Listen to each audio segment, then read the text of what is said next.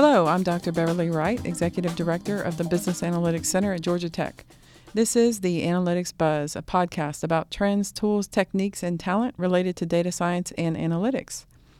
Our podcast uses an interview format with industry and academic leaders and is intended for analytics interested business professionals from the U.S. and beyond. Thank you again for listening to the Analytics Buzz. With us today, we have Bill Franks, Chief Analytics Officer from Teradata, and we're talking about instilling analytically focused leadership. So, Bill, you have a strong presence in Atlanta and beyond, but for those yet to meet you, tell us who the heck is Bill Franks? What kind of fun stuff do you do at Teradata? And why are you so cool? Well, boy, I don't know if it's uh, going to be too easy to live up to that terrific introduction, but uh, yeah, I'm uh, uh, an analytics, long-term analytics professional by background. So uh, when I came out of school, what that means in practice is I have a statistics master's degree. I uh, grew up building things like churn models and pricing models, marketing mix models in a variety of settings. Uh, the the uh, last course of my career is at uh, Teradata. Um, currently, in my role as uh, Chief Analytics Officer, I help with our strategy around analytics, uh, you know, what we should be doing from a, a product and services perspective. I also uh, oversee our, our analytics consulting practice uh, here um, in the U.S. specifically, uh, where we go out and help our customers do a whole bunch of big, cool things. Awesome. And um, you're also one of the more humble people I've ever met. But tell us about your nifty books and your affiliation to the International Institute for Analytics. Yeah, so uh, geez, it's probably been six years ago now that uh, the International Institute for Analytics was founded. Uh, Tom Davenport, who most people listening will probably be familiar with his name, uh, I think Competing on Analytics is probably the, the, the one of many books he's written that, that was uh, most widely uh, known and uh, Teradata actually we, we got in uh, early um, at, at helping found that. So I've been pretty active on the, the fact that the last few years. I do have, as you mentioned, two books: uh, Taming a Big Data Tidal Wave, and more recently, The Analytics Revolution, uh, which cover uh, various aspects of analytics and big data and how it all uh, fits together. Awesome. So, being at the consulting practice uh, within Teradata, you probably get to see the inner workings of all different kinds of companies. What are some of the verticals and client types? Well, to be honest with you, I think that's one of the coolest things about my job is that uh, you know a lot of people you, you might you know work with a specific company, right? You're an employee of a specific company. and You may mm-hmm. get very very deep in whatever that company is doing, but then you also you know tend not to necessarily get the market perspective. I literally, over the last few years, have gotten to spend time with you know some of the biggest organizations all around the world. You know, Europe, Asia, United States, uh, all industries, hearing what they're what they're doing. So you know, I've been able to, to learn some about how you know a large uh, international conglomerate like Maersk, based over in uh, Copenhagen, what they're doing and how they're doing it. How you know banks down in Australia, uh, like National Australia Bank what they're what they're doing, and then here in the states, you know, everybody from someone like a you know a Netflix to uh, you know a Delta Airlines to uh, AT and T, and so to me that's the, the the neatest part about my job. I really get to, to see, I think, a broader spectrum of what's happening in the big business world than uh, the vast majority of people do. That's what's uh, I consider myself lucky. Awesome. We're going to talk a little bit about um, instilling analytically focused leadership, uh, which you came in and, and, did a talk at a dinner meeting recently at Georgia Tech. Um, but before we do, I wanted to ask um, all these different clients that you work with, they must have different kinds of journeys and perceptions of data and analytics. Tell us about some of the patterns and similarities and, and differences you see among them. It's probably all over the place, right? You know, it's funny. It does tend to be all over the place in maturity. Uh, the, the one interesting thing that I found, uh, a couple trends that that have become much more of a of a consistent and stabilizing factor has been that you know a number of years back, uh, even some of the largest organizations did not have analytics teams uh, dedicated to analytics stood up, didn't necessarily recognize that need. Uh, uh, almost fully consistent now across all these organizations. There is a formalized team or teams in, in many cases Mm. I know you and I have talked about, you know, even in the Atlanta area and, the, and, and the, the people that we know here and that, uh, you know, we talked to at the events like we did at, uh, at Georgia Tech a few a, a few months ago. Um, you know, they're they're coming from the basis of those teams being in place, which really which really helps push it forward. I think today the the one issue that's very consistent, and it's funny, it's a little bit of chicken or egg. Mm-hmm. Um, you know, I wrote my book, The Analytics Revolution, because of a problem that I saw that I didn't believe at the time I wrote it. Many people recognize. Um, in the couple of years since I've, I've written it, the good news is it's at least being recognized now, but I'm not sure it's been fully addressed, which is how do you take analytics from sort of the one-off artisanal, you know, somebody custom making this very complicated and, and beautiful analysis into truly industrializing and operationalizing it so that these analytics can happen in, a, in an embedded and automated fashion at scale to have a much broader impact. And that's something that a, a, a huge percentage of the large companies I talk to, it has hit them like a ton of bricks. You know mm-hmm. what? We now have an analytics uh, team and a focus, and they're building us really good analytic processes. But our one-off way of building and deploying those processes totally breaks down if you try to go from a handful of models per year to dozens, hundreds, or thousands. And so, to me, that's probably uh, remaining this year one of the big trends that that, that everyone's recognizing it. Mm-hmm. Very few have effectively dealt with that issue. Yet. Yeah, and that's a really difficult thing. I've heard that on the academic side as well, that we're having a hard time. Um, you can't really teach that side of it because we don't have the longer term. We get them for a semester and then they're gone, and it's very difficult for us to instill that in the school system. You know, um, so yeah, that that's definitely tricky. But would you say the majority are where where are the majority of your clients and companies that you deal with? So today, I'd say most companies are at least doing some deeper, you know, or advanced analytics, some, you know, machine learning, uh, data mining, whatever you want to call it, right? Mm-hmm. Predictive modeling, et cetera. There's many, many terms, uh, many of which were, were being neglected. I'd say most of the big companies are doing some of it at least. Some are, are going after it uh, quite in earnest, mm-hmm. but it is it is no longer a uh, you know a, a competitive advantage to simply say we have uh, some analytics people sprinkled throughout the company who are looking into some you know new ways of doing analytics. That really is is now table stakes. Uh, you know, a decade ago you could be ahead if you even had people focus, right? Right. Uh, that that's not true anymore. And again, that's part of why I think we see the demand uh, at the university level, including you know some of the, the stuff you're doing at Georgia Tech, where uh, companies are saying, "My gosh, there there aren't enough people out there who have the skills we need." So if you look, uh, you know, five or six years ago, I think uh, North Carolina State was the first university they they stood up their uh, their analytics master's degree, and there was a couple of them for a year or two. And now, I mean, there are literally dozens. They could, for all I know, be up to hundreds by now. Um, right. Universities that are either coming up with a specialized analytics degree or having a analytics focus within their MBA program, whatever the case may be. And I think it reflects exactly what we've just been talking about. There's so so much uh, recognition and need for analytics now that the demand, as everyone knows, is outstripping the supply, and that's where I think the academic environment, like yourself, are able to, you know, least start to uh, have support for investing more in your programs to give people in business what they need to do all these things. Yep, absolutely. So we're we're thinking in terms of um, leadership today, and so what does it mean to have a data inspired leadership, like analytically focused leadership, and why is that important? Can you tell who does and doesn't have it?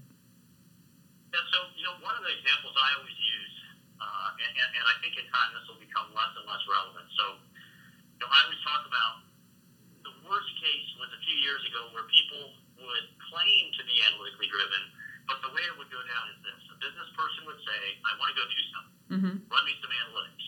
And when my analytics supported what they wanted to do, then they would tout the fact that, "Look, the analytics say so. We're being data driven. We're doing the right thing. Let's move forward."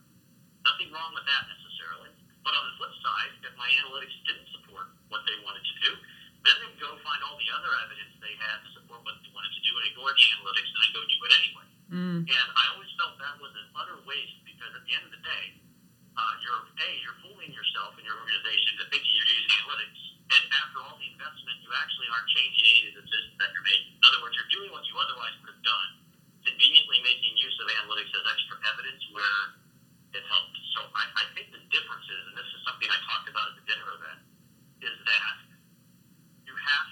have a, uh, an environment where management is not just encouraging, but insisting that people bring facts and analysis and data to a discussion process. And part of the role of analytic leaders in an organization is to uh, help facilitate that and drive everyone towards that as much as possible.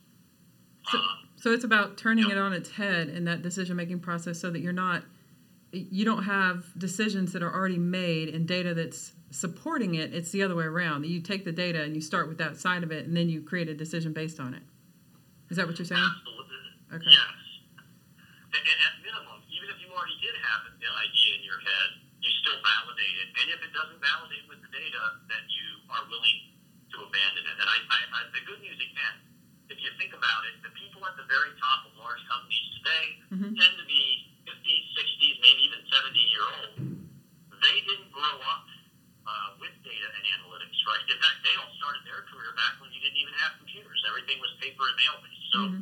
it's, a, it's a big shift. The younger, uh, as younger people move into the leadership roles, they're growing up with analytics and with data and expect it more. So I think the days of becoming a CMO where your pure background is creative and uh, the marketing savvy with no analytics at all, I think are numbers. And, and what you start to see today is where you have some pretty savvy CMOs who come up from, you know, often from the, the digital e-commerce side where they grew, you know, they, they've been doing test and learn on, on, on websites and tracking campaigns down to, you know, to very minute detail and making adjustments. And once you get people in that kind of a, a role, I think over the next five to 10 to 15 years as that, as that layer at the top who is maybe the last layer that didn't grow up with this, mm-hmm. who's out, the people filling their spots more and more will, will be someone who naturally embraces this. So I think we're going to have some very good uh, forward progress coming uh, and continuing soon. That is encouraging. So um, that's one of the possible solutions is that we have this new workforce and they're natives of data. It's, it's not the immigrants of the 50, 60, 70 leaders that we have today. And so, because they're natives, they're used to having data at their fingertips, and they're probably more accustomed to making data driven decisions.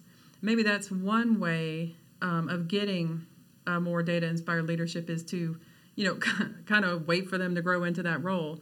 What are some other ways to make that shift so that you have more data inspired leadership?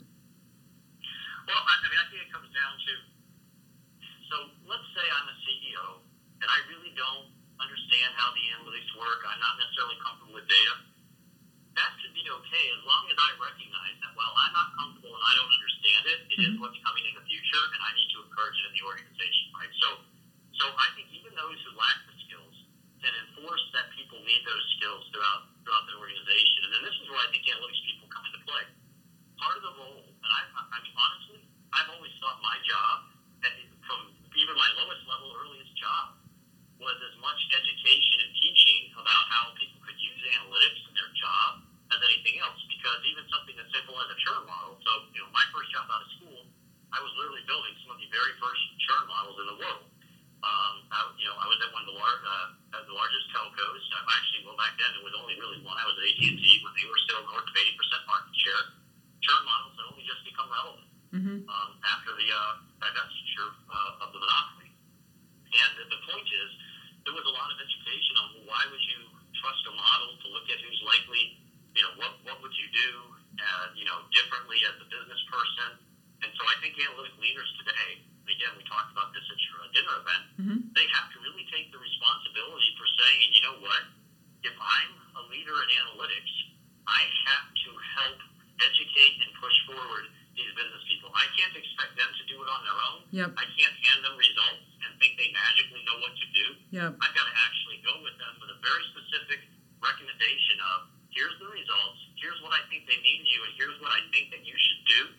And if, if they come to understand that you're able to do that effectively, they'll view you truly as a value added partner to them and their business. And over time, they'll rely on you and trust you more and more. But if you take the if you take the approach of simply saying, "Here's all the results, go figure it out," right? Um, they're they're not going to get the benefit, and you're not going to get that relationship. I think that's a that's a shift that analytic leaders have to challenge themselves with is becoming that what I call a consultant, mentor, and coach, not the order taker of here, go do this analysis for me, and you blindly do it without you know any thought or pushback where needed. Gotcha. So it's it sounds like you're saying it's on us. You know, and a fac- a different faculty member from IIA the other day called me an advocate for data science and analytics, and I thought that is such a flattering way to represent our field is to be an advocate. And it sounds like you're saying that's one of the things that are super important and is our responsibility that we don't just kind of sit in the corner and do what we're told, crunch numbers, and deliver. We need to become that advocate and get in front of the business questions more so than just deliver them to other people. Yes, and I'll tell you a flip to that too. Another side of this coin. You have to look at your analytics practice as a business, even if you're within a company. What I mean by that is Mm. you may do some amazing things and help some big business decisions, right? But at the end of the day, your business partners are going to go out and tout how they saved so many dollars on this initiative. They may or may not make it explicitly clear how much the analytics help do that. So I think you get into really what comes down to the, the political aspects, the internal marketing aspects. You've got to take time. You know, you send out a newsletter at least quarterly, um, if not monthly, saying here's the latest things we're doing in analytics around the organization that are that are you know helping us succeed. Here's some of the, the, the next generation projects that we want to work on to help the business. So you're you're you're building that uh, recognition uh, and that acknowledgement and, and, and knowledge of what you have done and can do. If you don't put concerted effort into that, right, it has nothing to do with analytics at that point, which is why analytics people often don't think about it, right? We want to focus on the analytics, we want to focus on the, the facts and the figures, and that's an incredibly important part of the job. But you've also got to focus on those much more fluffy and and you know non-hard aspects of it, where you're literally just marketing and making darn sure people know what you're up to, because that's where your funding's going to come from, and that's where your support comes from. If, if people don't know what you've done, it's going to be hard for them to then blindly approve an increase in your budget the following year. Yeah, I got you. So some of the to summarize, um, some of the ways that we can get more data inspired leadership are uh, one, they're growing into it. We've got the natives that were born with data um, that are moving up the ranks, and they're hopefully getting good education, um, and they're learning how to use data in ways to make good decisions. Second, it sounds like you're saying it's on us to promote ourselves, to talk about some of the things that we're doing, and to take a more strategic approach instead of a um, order taking approach. Third, uh, third, it sounds like we need to um, position the analytics function as its own company almost, like as its own entity, um, and treat it as um, as its own vertical, so to speak, in a consulting arm. And then fourth, I wrote down um, awareness, awareness, awareness. so kind of become that cheerleader and get the word out there, um, even if it means, you know, doing some tactical things like developing a newsletter. Or um, I know that in College of Computing they have this session on Thursdays uh, that's just like a brown bag, you know, kind of think and learn kind of sessions where people go in and, and can get more awareness about what they're doing in College of Computing. So it's um, it's important for us, even though we're focused on the data side, to get our um, our work out there and our insights out there, and to really just become become those advocates. Is that what you're saying? Yeah, I mean, I, and I can tell you, it's, it's sort of when you think about it, I could open up the, you know, the best, uh, the best new pizza joint in town Mm-hmm. tonight. But the only people who are going to know it exists is the people who happen to drive by, happen to see it, and then happen to actually decide to come in and learn that it's actually the best pizza joint. So, so is it possible that that pizza joint becomes popular and a gangbuster success over time? It's possible if I don't do any advertising or market awareness, but it's going to take a long time and it's going to be word of mouth driven and it's going to ramp up probably slowly. Versus, that's why companies, when they open that restaurant, uh, whether it's a chain or a, a local place, they're going to send mailers to the local neighborhood. They're going to they're going to get coupons out to you know uh, at events or or you know arrange to to get them included in, in packets at school, you know, at the, at the local schools, like in a, in a program, et cetera. Mm-hmm. And that's really the same concept here. It's just classic marketing, advertising 101 applied to the analytics practice within an organization. Awesome. If you if you had to give one final piece of advice for an analytics professional looking to get their leadership more data focused, what would that be? That one piece of advice. It's for, for an analytic person themselves or for them to get their business sponsors to be more analytically? For an analytics person to get their leadership more data focused. I, you know, the thing I always say is it comes back to that, that becoming a partner with them. Mm-hmm is give them what they need and what you've agreed and they've asked for, you know, as long as you're making sure it's, it's appropriate. Mm-hmm. But look for those opportunities to come with that little bit extra, to, to solve a problem that